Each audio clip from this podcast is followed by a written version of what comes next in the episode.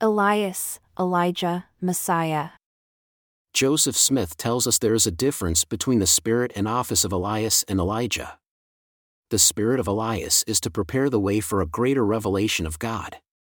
The spirit, power, and calling of Elijah is that ye have power to hold the key of the revelations, ordinances, oracles, powers, and endowments of the fullness of the Melchizedek priesthood and of the kingdom of God on the earth.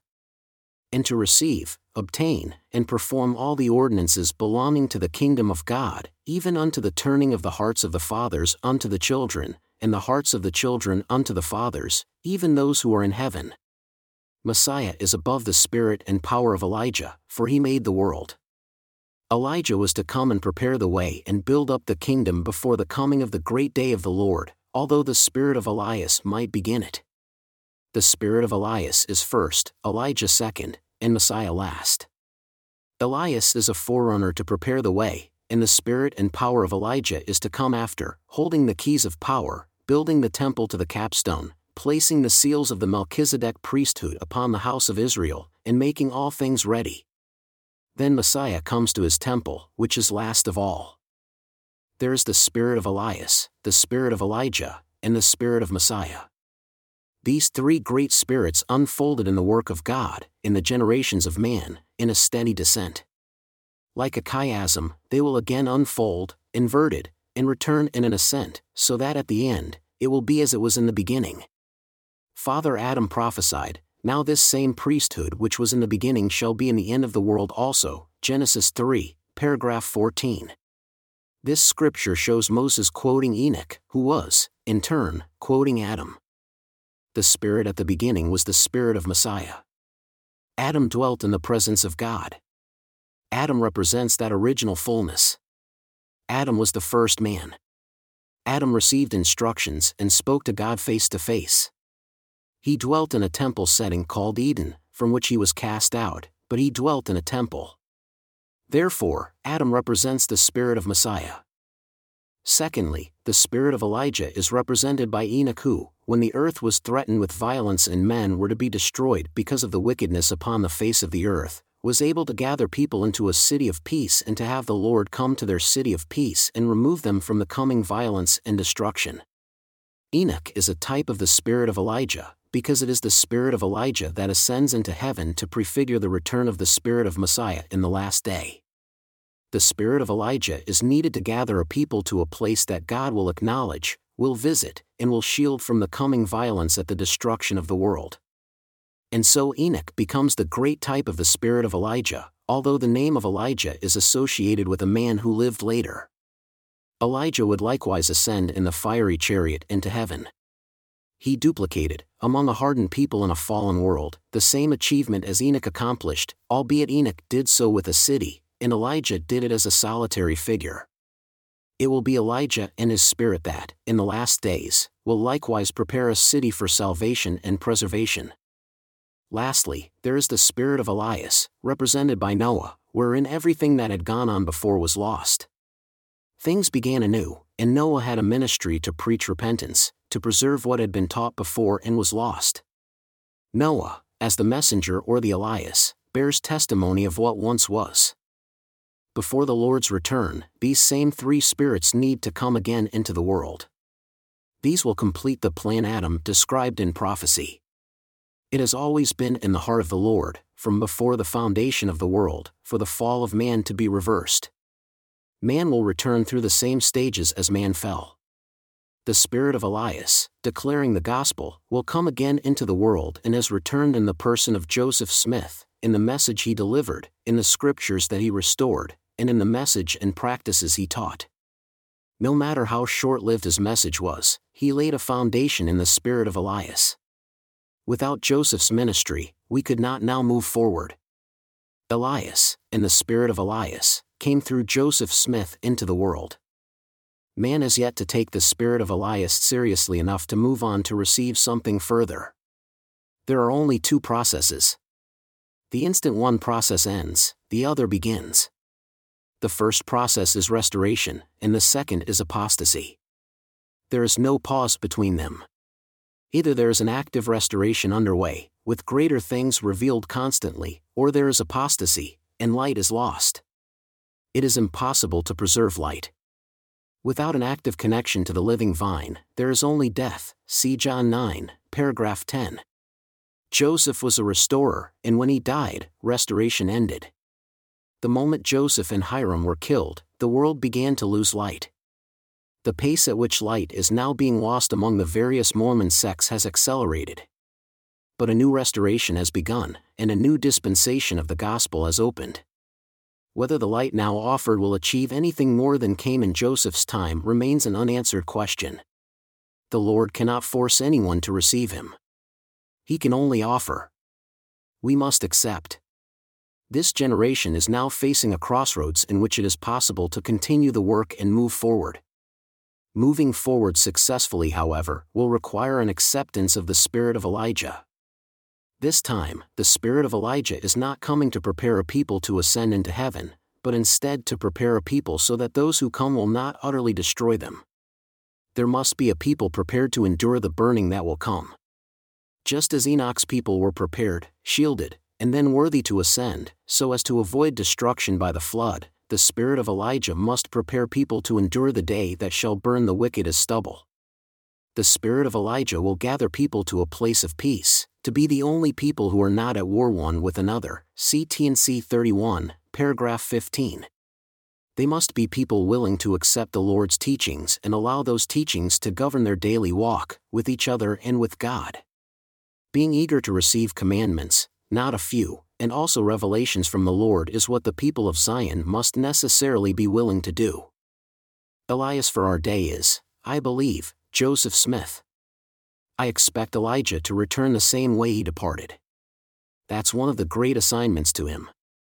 He must return because he will reopen the way through which others will follow. It will be, I believe, the same person as departed and not someone who self proclaims or self identifies as being Elijah. It will be him. Not another. Anyone making that claim would, to me, at least, be someone who does not understand the scriptures and is not to be taken seriously. Elias is the spirit and assignment of a forerunner who goes before to prepare the way. He lays a foundation for what comes next and is the one who commences to restore what has been lost, a recoverer, Elijah is the spirit and assignment to reconnect heaven and earth. He who unites realms and initiates man's access to ministering angels and the church of the firstborn by opening the stairway of ascent, an axis mundi or columna lucis, into heaven. Messiah is the presence of the Lord. Endowment A ritual instituted by Joseph Smith in Nauvoo, Illinois that was later finalized by Brigham Young. It presents a symbolic account of the creation of the world, including Adam and Eve. The ritual uses Adam and Eve to portray the moral experience of every man and woman. The ritual takes initiates to converse with the Lord through a veil, preliminary to entering into his presence. The Lord questions the initiates to determine if they obeyed, sacrificed, were chaste, and consecrated their lives. After appropriate answers are given to the Lord, they are permitted to enter into His presence. A reduced version of the ceremony is still presented in LDS temples. The ceremonial ritual was to be housed in a temple still under construction at the time Joseph Smith was killed. The temple rites he restored in Nauvoo, Illinois reaffirm that God is accessible the rites claim that by obedience to God's commandments, every man and woman could receive further light and knowledge by conversing directly with the Lord through the veil. Joseph wanted God to be at the center of every Christian's faith. The temple ceremony explained that man could approach God directly and thereby avoid being darkened in their minds by depending on another man. And the A name for Christ. As he said, I am Alpha and Omega, Christ the Lord, yea, even I am He, the beginning and the end. Joseph Smith History Part 17, Paragraph 2. See also the glossary entry, Names of God in Scripture. Endure to the end. And now, my beloved brethren, I know by this that unless a man shall endure to the end in following the example of the Son of the living God, he cannot be saved. 2 Nephi 13, paragraph 3 enduring to the end, or the fixed purpose to always serve God so that you may always have His Spirit to be with you, is essential to salvation. You claim this is your determination every time you take the sacrament. Whether you take this commitment seriously or not determines whether you are destined for salvation or not. It also determines if you are qualified to receive His personal ministry and comfort. The Lord also knows whether it is in you to endure to the end. Whether the end has come is irrelevant to Him.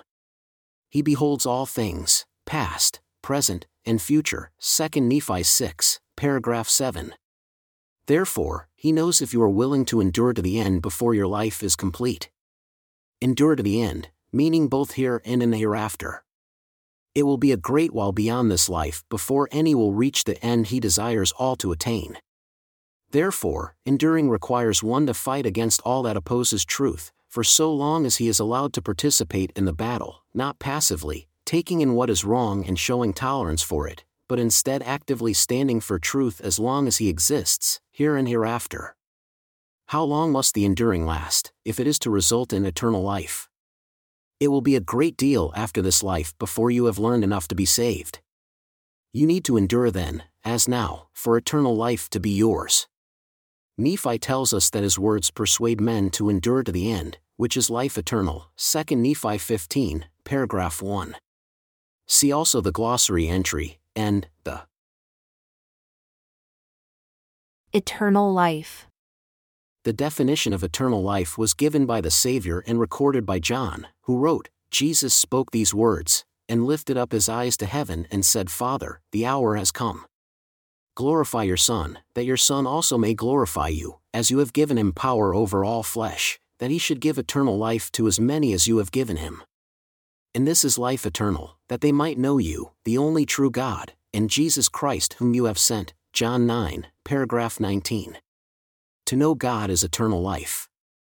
To know God, in the fullest of the sense in this life, is to receive the second Comforter.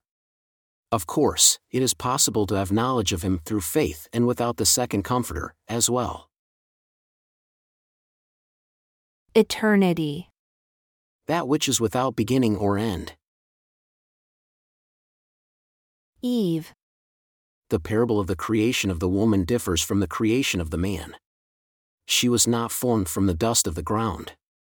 She was formed from a rib, from an already existing part of the man. She was born from something equal to him and able to stand beside him in all things.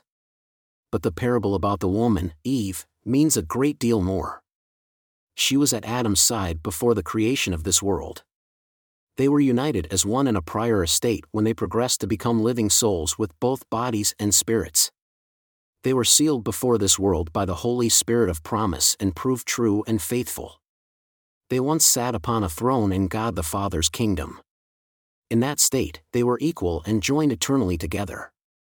She sat beside him and was a necessary part of his enthronement. Her introduction into this world to join her companion was needed to complete Adam it was not good for him to be alone. They were one, and therefore, Adam without Eve was not complete, or in the words of the parable, not good to be alone. Like the man Adam, the woman Eve was the spirit offspring of Heavenly Father and Heavenly Mother. But unlike the man Adam, who was the physical offspring of Christ, the woman Eve needed to be the physical offspring of God the Father and God the Mother. Eve was Adam's sister in spirit. Eve was also his physical aunt she needed to be a direct descendant of the Heavenly Mother in order to be endowed with her mother's creative abilities. That power belongs to the mother. The fertility of Eve, and thereafter of all the daughters of Eve, came because of the power given from direct descent from the Heavenly Mother.